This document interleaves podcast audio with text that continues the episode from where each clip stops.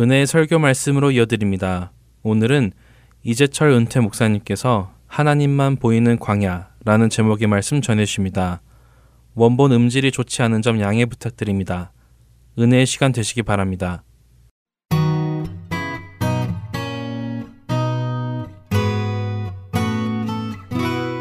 예수님께서 공생애를 시작하시면서 첫째, 가장 먼저 행하신 일이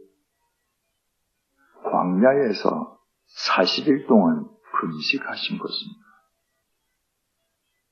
예수님께서 40일 동안 금식하시는 장소를 조단강이 흐르는 강변으로 잡지 않으셨습니다. 40일 동안 흘러가는 그 물살을 감상하시는 자리를 택하신 것이 아닙니다. 예수님께서 금식하시는 장소를 저 흐름온 산정을 잡아서 눈도 보시고 그 아래에 나무도 보시고 그렇게 자연 경광을 즐기시는 그런 장소를 택하시지 않았습니다. 예수님께서는 40일 동안 광야에서 금식하셨습니다. 그게 공생의 시작이에요. 여러분, 광야는 아무것도 없습니다. 아무것도 없기 때문에 광야는 하늘과 땅만 보입니다. 아무것도 없기 때문에 광야는 하나님과 땅만 보이고 그 너머에 하나님만 보입니다. 하나님은 말씀이십니다. 광야는 아무것도 보이지 않기 때문에 하늘과 땅만 보이고 그 너머에 말씀이신 하나님, 그 말씀만 내게 충만한 곳입니다. 그곳에서 주님께서 40일을 금식하셨습니다. 금식이 끝나고 주님께서 죽이셨습니다. 여러분, 금식해 보신 적 있습니까? 저는 30대, 40대에 일주일씩 금식을 여러 차례 해 봤습니다. 금식 굉장히 어렵습니다. 굉장히 고통스럽습니다. 제 경우에는 사흘째 되는 날 고통이 정말 말할 수 없었습니다. 저는 20대 때에 육식을 잘 못했습니다. 그래서 해외에 출장 다니면서 상대방하고 만나서 저녁 식사를 할 때 상대방이 나를 양식집에 데리고 가서 스테이크를 먹게 되면 거의 다 남겼습니다. 사흘째 되는 날 배고픔의 고통 속에서 무슨 생각이 나느냐 하면 아 그때 런던에서 그 식당에서 그 소고기를 다 먹었더라면 지금 1분을 더 버틸 텐데 먹는 거 앞에서 인간이 얼마나 치사한지 절감합니다. 그렇게 고통스럽습니다. 하물며 예수님께서는 40일을 금식하셨습니다. 그리고 성경에 줄이신지라 이렇게 되어 있습니다. 얼마나 배고픔이 극도에 찼으면 줄이셨다고 되어 있습니다. 마태복음 4장 3절입니다. 시험하는 자가 예수께 나와서 이르되 내가 만일 하나님의 아들이거든 명하여 이 돌들로 떡덩이가 되게 하라. 너 정말 하나님 아들 맞니? 그러면 이 돌을 빵으로 만들어 나 먹어봐. 이 사탄이 유혹하는 겁니다. 주석을 가하자면 이런 말입니다. 야, 너 40일 굶주리니까 지금 배고프지? 먹고 싶어 죽겠지? 근데 이 광야를 벗어나서 어디 빵을 먹을 수 있는 곳에 가려면 너 지금 몇 시간 이 광야를 걸어서 벗어나야 돼. 너 걸을 힘 없지? 그러니까 너 이 돌로 빵을 만들어서 아예 먹어. 여러분, 이건 단순히 배를 채우라는 유혹 같지만 무서운 유혹이었습니다. 아까 말씀드렸듯이 하나님은 말씀으로 천지를 창조하시지 않았습니까? 말씀으로 천지 만물을 창조하셨습니다. 돌멩이도 하나님께서 말씀으로 창조하셨습니다. 돌멩이는 돌멩이 그대로 있는 것이 하나님의 말씀을 지키는 겁니다. 그런데 예수님에게 이 사탄이 너 그 돌멩이를 빵으로 만들어 먹어. 하나님의 말씀이 돌멩이로 만들었는데 그 돌멩이를 빵으로 왜곡시켜라. 이 육신의 배를 위해서 하나님의 말씀을 왜곡시키라는 유혹입니다. 예수님께서 이렇게 대답하십니다. 마태복음 4장 4절입니다. 예수께서 대답하여 이러시되 기록되었으되 사람이 떡으로만 살 것이 아니요 하나님의 입으로부터 나오는 모든 말씀으로 살 것이라 하였느니라 하시니 예수님께서는 당신의 말씀으로 사탄의 유혹을 물리치신 것이 아닙니다. 신명기 8장 3절 하나님의 말씀으로 물리치십니다. 너는 지금 나더러 내 육신의 배를 채우기 위해 하나님의 말씀을 왜곡하라고 하지. 내 육신이 줄여 죽는 한이 있어도 나는 하나님의 말씀을 왜곡하지 않을 거야. 내 육신이 줄이는 한이 있어도 나는 하나님의 입으로부터 나오는 모든 말씀, 그 말씀을 왜곡하지 않고 그 말씀만 온전히 존중하고 그 말씀에 내 삶을 의탁할 거야. 사탄의 두 번째, 세 번째 유혹 우리가 잘 알고 있습니다. 너 정말 하나님의 아들이면 높은 데서 한번 아주 멋지게 뛰어내려봐. 천사들이 너 안 다치게 잡아줄 거 아니야? 세 번째 유혹. 사탄이 나한테 경배해. 내 천하 만국의 권세와 부지영화 너한테 다 줄게. 주님께서는 두 번째, 세 번째 유혹도 이렇게 물리치십니다. 마태복음 4장 7절입니다. 또 기록되었으되 주 너의 하나님을 시험하지 말라 하였느니라. 신명기 6장 16절 말씀입니다. 세 번째 유혹은 이렇게 물리치셨습니다. 마태복음 4장 10절입니다. 사탄아 물러가라 기록되었으되 주 너의 하나님께 경배하고 다만 그를 섬기라 하였느니라.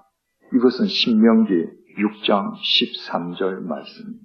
지금 40일을 줄이시고 극심한 굶주림의 고통 속에 있으신데 주님께서는 말씀으로 사탄의 유혹 세 개를 다 물리치셨습니다.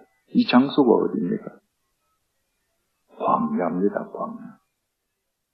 광야는 하늘과 땅만 보입니다.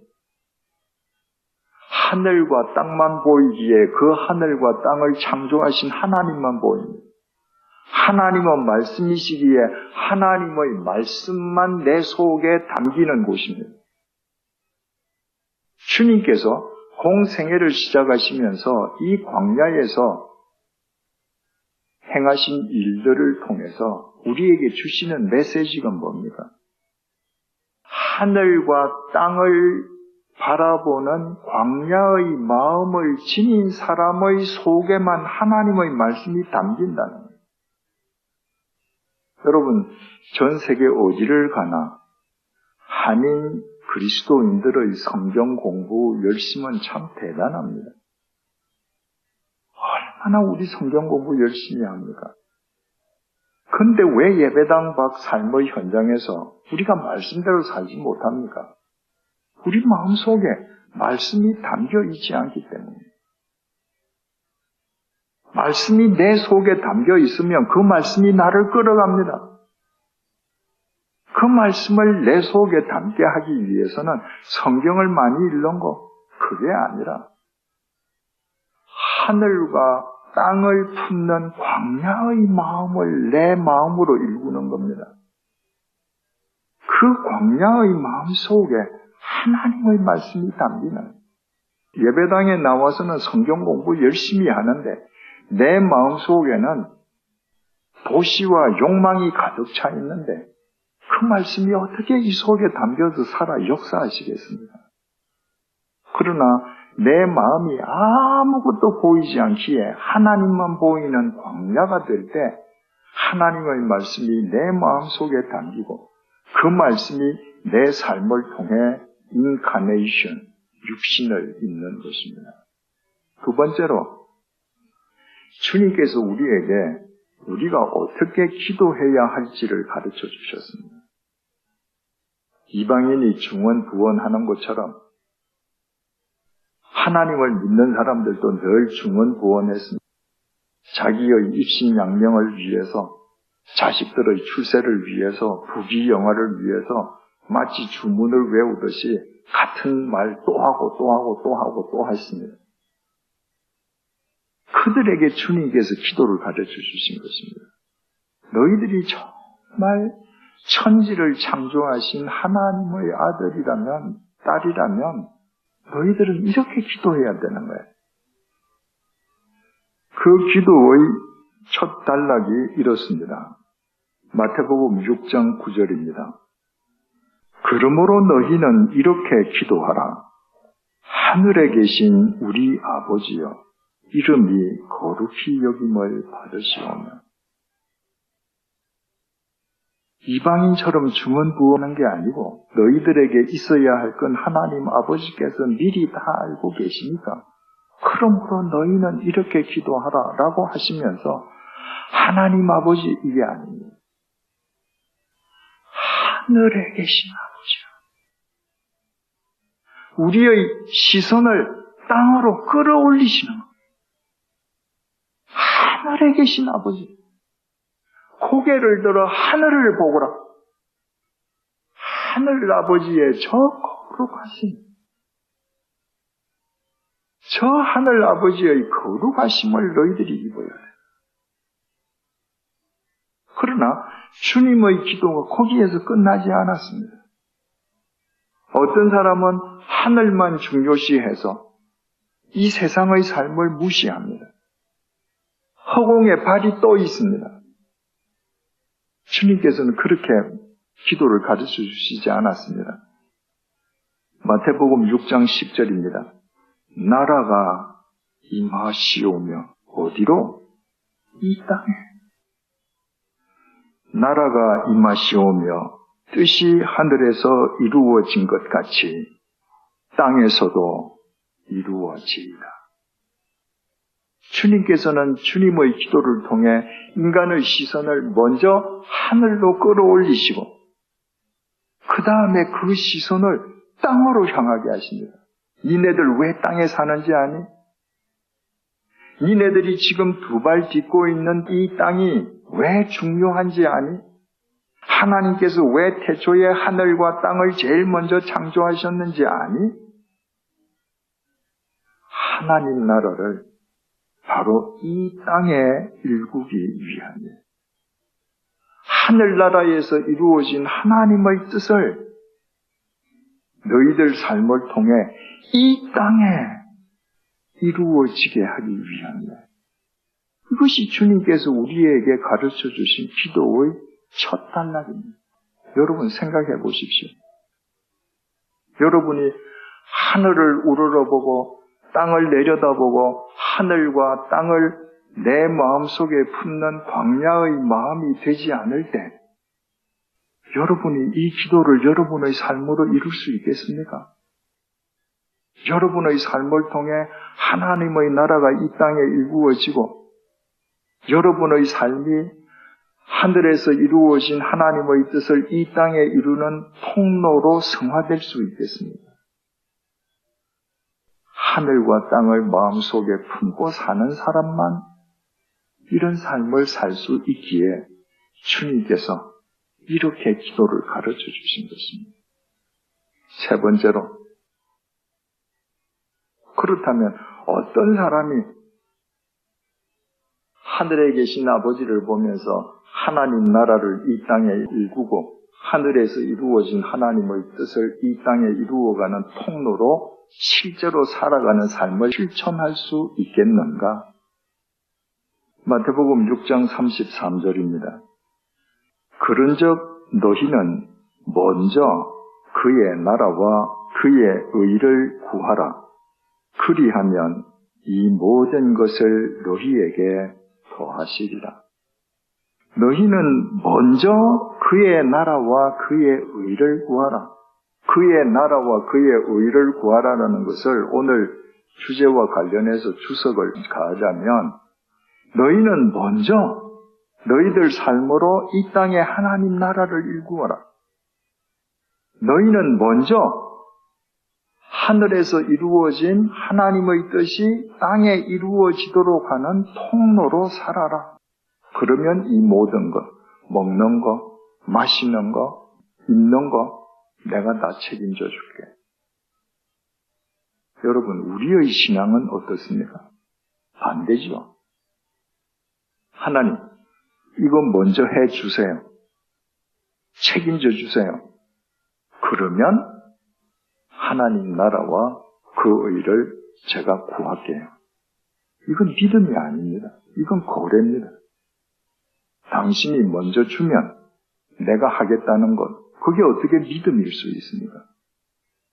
믿음은 내게 주어지지 않았는데, 보이지도 않았는데, 그런데도 그 언약을 믿음으로 실천하는 것이 믿음이거든요. 그러니까 주님께서는 네가 자꾸 나한테 먼저 달라고 하지 말고 네가 먼저 그의 나라와 의를 구해. 먼저 구해. 네가 먼저 해. 그게 믿음이야. 그러면 내가 너를 책임져 줄게. 그러면 누가 먼저 내가 지금 줄여도 내가 시련 속에 있어도 절망의 터널에서 출구가 보이지 않는 상황 속에서도 먼저 하나님의 나라와 그 의를 구할 수 있겠습니까? 주님께서 너희가 먼저 그의 나라와 의를 구하라고 하시기 직전에 이렇게 말씀하셨습니다. 마태복음 6장 25절에서 26절입니다. 그러므로 내가 너희에게 이르노니 목숨을 위하여 무엇을 먹을까? 무엇을 마실까? 몸을 위하여 무엇을 입을까 염려하지 말라. 목숨이 음식보다 중하지 아니하며 몸이 의복보다 중하지 아니하냐. 여러분 그렇지 않습니까? 우리의 옷이나 우리가 먹는 음식보다도 우리의 생명이 훨씬 더 중요하지 않습니까? 그렇다면 우리는 어떻게 내가 이 땅을 살아가면서 내 생명의 의미와 가치를 고양시킬 수 있을까? 어떻게 하면 이 땅에서 고작 몇십 년 사는 내 유한한 이 생명을 하나님의 영원한 생명에 접속시켜서 매일매일 살아갈 수 있을까를 생각해야 되지 않겠습니까? 그런데 정작 중요한 생명은 뒷전에 내쳐두고 우리가 하는 모든 고민, 우리의 인생을 거는 모든 일들은 실은 따지고 보면 더 잘 먹고, 더 잘 입고, 더 좋은 아파트 살고, 더 좋은 자동차 타자는 겁니다. 그걸 위해서 우리의 생명을 갉아먹고 살아가는 겁니다. 그런 사람들을 향해서 주님께서 그렇게 살지 말고 먼저 하나님 나라와 의를 구해라. 어떻게 가능할까? 26절입니다. 공중의 새를 보라. 공중이 뭡니까? 하늘의 새를 보고 심지도 않고 거두지도 않고 창고에 모아 들이지도 아니하되 여러분 전 세계 어느 나라에서든 어느 새가 자기가 1년 먹을 양식을 창고에 모아 들인다는 새가 있다는 말을 들어보신 적이 있습니까? 없습니다. 왜 그렇습니까? 너희 하늘 아버지께서 기르시나니 예수님께서 너희 하나님이 기르셔 이렇게 말씀하신 것이 아니고 또 시선을 위로 올리는 거예요. 하늘의 새를 봐. 쟤들 창고에 먹는 거 쌓아두지 않지. 그런데 어떻게 살아가니? 저 하늘 아버지께서 책임져 주시기 위함이에요. 너희는 이것들보다 귀하지 아니하니 거기서 그치시지 않았습니다. 마태복음 6장 28절에서 30절입니다. 또 너희가 어찌 의복을 위하여 염려하느냐? 들의 백합화가 어떻게 자라는가 생각하여 보라. 수고도 아니하고 실삼도 아니하느니라. 생각해봐. 카타만다는 심사숙고해봐. 뭐가 뭐를 들의 백합화가 어떻게 자라는지 들이 어디에 있나요? 땅에. 하늘을 보게 하신 주님께서 땅을 보게 하십니다. 저 땅을 봐. 저 백합화 한번 봐. 우리나라 백합화는 하얗고 아주 고결하고 어, 품위가 있습니다. 그 비싼 꽃입니다. 예수님께서 말씀하신 우리나라 말로 백합화라고 번역되어 있는 이 꽃이 신약 성경의 헬라어로 크리논이라고 번역되어 있습니다. 이스라엘에 가면요, 이 크리논은 하얀 꽃이 아니고 붉은 조그만 꽃인데 우리나라 꽃으로 따지자면 민들레입니다. 우리나라 백합화처럼 귀한 꽃이 아니고 시천에 널려 있는 들꽃입니다. 생명력이 강해서 아무 데서나 자랍니다. 지금 그 꽃을 가리키신 거예요. 저 하찮은 꽃 좀 봐. 제가 수고하고 길쌈을 하니 한번 생각해요. 29절입니다. 그러나 내가 너희에게 말하노니 솔로몬의 모든 영광으로도 입은 것이 이 꽃 하나만 갖지 못하였느냐. 여러분, 솔로몬이 아무리 금실 무슨 온갖 화려한 옷을 입는다고 할지라도 그 옷은 생명이 없는 겁니다. 무생명체예요. 들꽃은요, 지천에 피어 있는 하찮은 들꽃이라도 이건 생명이에요. 여러분, 하늘에서 땅으로 내려 비치는 태양의 빛이 그 빛 색깔이 하루 종일 동일하지 않습니다. 새벽에 동쪽에 떠서 저녁에 서쪽으로 칠 때까지 시간마다 각마다 그 빛이 다릅니다. 여러분, 우리나라 들꽃, 들풀에 내려비치는 빛을 가만히 보면요. 그 생명인 그 들꽃이, 들풀이 그 시시각각 빛이 달라지는 그 빛을 반사하는 게 황홀하기 짝이 없습니다. 어느 부자의 옷이 그 황홀함을 당할 수 있겠습니까? 주님께서 지금 그 말씀하시는 거예요. 30절. 오늘 있다가 내일 아궁이에 던져지는 들풀도 하나님이 이렇게 입히시거든 하물며 너희 일가보며 믿음이 작은 자들아. 오늘 있다가 내일 아궁이에 던져지는 들풀도 하나님께서 이렇게 입히셔요. 하물며 너희 일가보며 믿음이 작은 자들아. 여러분, 믿음은 큰 믿음이 있고 작은 믿음이 있습니다. 주님께서는 믿음이 작은 자들이라고 말씀하십니다. 여기서 지금 주님께서 하시는 말씀이 뭐예요? 하늘을 봐. 저 하늘에 가득 찬 하나님의 생명을 봐. 저 한치의 오차도 없이 움직이는 저 천체를 봐. 하늘을 나는 새들을 먹이시는 하나님을 봐. 그 하나님이 이 하나님이에요. 땅을 봐. 저 들풀들, 저 눈부시게 피는 저 들풀들, 저 다 하나님이 저한 생명 한 생명을 지키시고 책임지시는 거예요. 그 하나님이 이 하나님. 그거 믿는다면 이 배가 지금 고파도 네가 지금 시련 속에 있어도 절망의 터널 속에 있어도 네가 먼저 하나님의 나라와 의를 구하거라. 그게 믿음이다. 그러면 내가 너 책임져 주게. 여러분, 하늘과 땅을 보는 사람, 하늘과 땅을 품은 광야의 마음을 지닌 사람만 하나님의 나라와 의를 구하는 삶에 최우선 순위를 두는 진정한 그리스도인으로 살아갈 수 있습니다. 마지막 네 번째로 주님께서 인간을 위해서 십자가의 제물이 되셨습니다. 어떤 인간들이었습니까? 하늘과 땅을 외면하고 스스로 다 하나님이 되어서 자기를 교만하게 부풀려서 다 하나님이 되어서 이 세상을 불의와 죄악으로 반영하게 하고 그 끝이 죽음으로 이어지게 만든 그 죄인들을 죽음에서 구원하시기 위해서 주님께서 오셨습니다. 그리고 이 인간들의 죄값을 대신 치러주시기 위해서 주님께서 당신 자신을 십자가의 제물로 내어놓으셨습니다. 그래서 십자가에 못 박히셔서 사지가 찢어지시면서 고혈을 흘리셨습니다.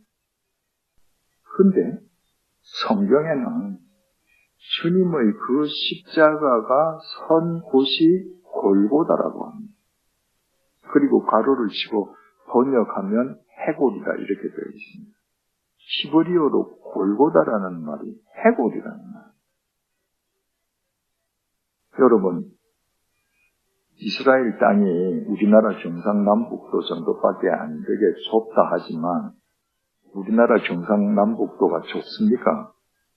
차 타고 가면 얼마나 넓습니까? 이스라엘 땅 그 넓고 넓은 천지에서 예수님의 십자가가 세워진 곳의 이름이 하필이면 해골입니다. 다른 것도 다 많은데 예수님의 십자가가 해골 위에 세워졌습니다. 그렇다면 예수님의 이 해골 위에 세워진 그 십자가를 여러분 머릿속에 지금 한번 우리 같이 그려보십시다. 해골이 있습니다. 누구 해골일까요? 우리 각자의 해골. 우리 해골의 정수리에 예수님의 십자가가 박혔습니다. 그 십자가 위에서 주님께서 못 박히십니다. 왜? 나를 위한 제물이 되셔. 그리고 그 십자가에서 못 박히신 주님의 그 사지로부터 피가 흘러내립니다. 어디로? 해골. 죽었던 해골이 예수 그리스도의 십자가 보혈이 흘러내려와서 그 해골을 접심과 동시에 해골이 살아 새로운 생명을 얻었습니다. 소생했습니다. 어떤 인간으로 거듭나게 하시기 위해서 골로새서 1장 20절입니다. 그의 십자가의 피로 화평을 이루사 만물 곧 땅에 있는 것들이나 하늘에 있는 것들이 그로 말미암아 자기와 화목하게 되기를 기뻐하십니다. 예수님의 십자가는 인간에 의해 단절되었던 하늘과 땅을 연결시켜주는 통로였습니다. 그 십자가 보혈로 해골이었던 인간이 소생합니다. 어떤 인간으로? 하늘과 땅을 품는 광야의 마음을 지닌 그리스도인으로 거듭나는 그래서 하늘과 땅을 품는 광야의 마음을 지닌 사람만 인간에 의해 단절되었던 하늘과 땅을 이어주는 십자가의 증인으로 살아갈 수 있습니다. 우리가 무엇을 회복해야 이 이후 우리의 삶이 참된 그리스도인의 삶으로 계속될 수 있겠습니까? 그 말할 것도 없이 예수 그리스도의 십자가 보혈로 하늘과 땅을 등졌던 해골이었던 우리가 하늘과 땅을 품는 광야의 마음으로 소생되어야 하지 않겠습니까? 하늘과 땅을 품는 광야의 마음이 아니고 어떻게 우리의 마음이 하나님의 말씀을 담는 언약의 그릇이 될 수 있겠습니까? 하늘과 땅을 품는 광야의 마음이 아니고 어떻게 우리가 하나님의 나라를 이 땅에 이루고 하늘에서 이루어진 하나님의 뜻을 이 땅에 우리의 삶으로 이루는 통로로 살아갈 수 있겠습니까? 하늘과 땅을 품는 광야의 마음을 품지 않고서 우리가 어떻게 어떤 상황 속에서든 하나님의 나라와 그의 의를 먼저 구하는 삶에 우리의 최우선 순위를 둘 수 있겠습니다.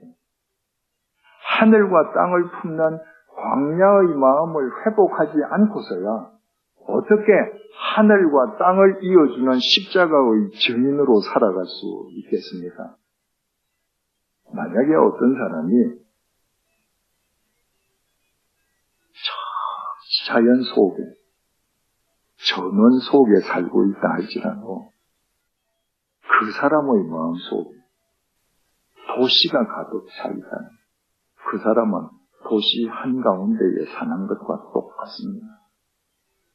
그러나 우리가 지금 도시 한가운데에 살고 있다 할지라도 우리가 하늘과 땅을 품는 광야의 마음을 지니고 살아간다면 우리는 반드시 주님에 의해 이 땅을 맑히고 밝히는 통로로 쓰임받게 될 것입니다. 그리고 그때부터 우리의 1년 12달 365일은 매일 부활절이 될 것입니다.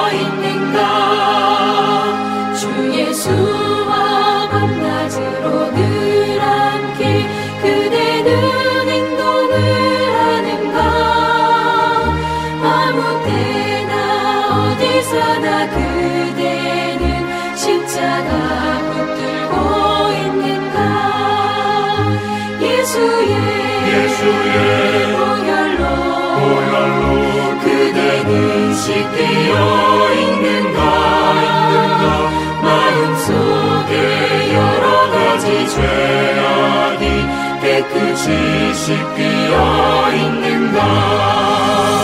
주님 예수 다시 올 때 그대는 영접할 예복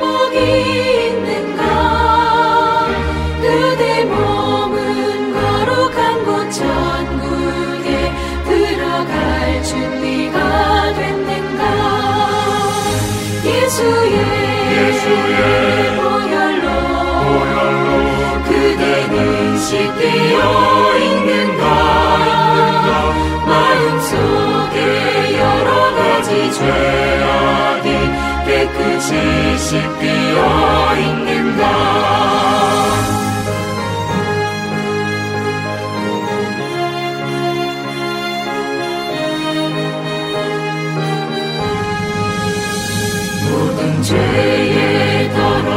더러워진 예복을 주 앞에 지금 다 벗어서 샘물같이 솟아나는 보혈로 눈보다 더 희게 씻으라. 예수의, 보혈로, 그대는 씻기어 있는가 가지 죄악이 깨끗이 씻기어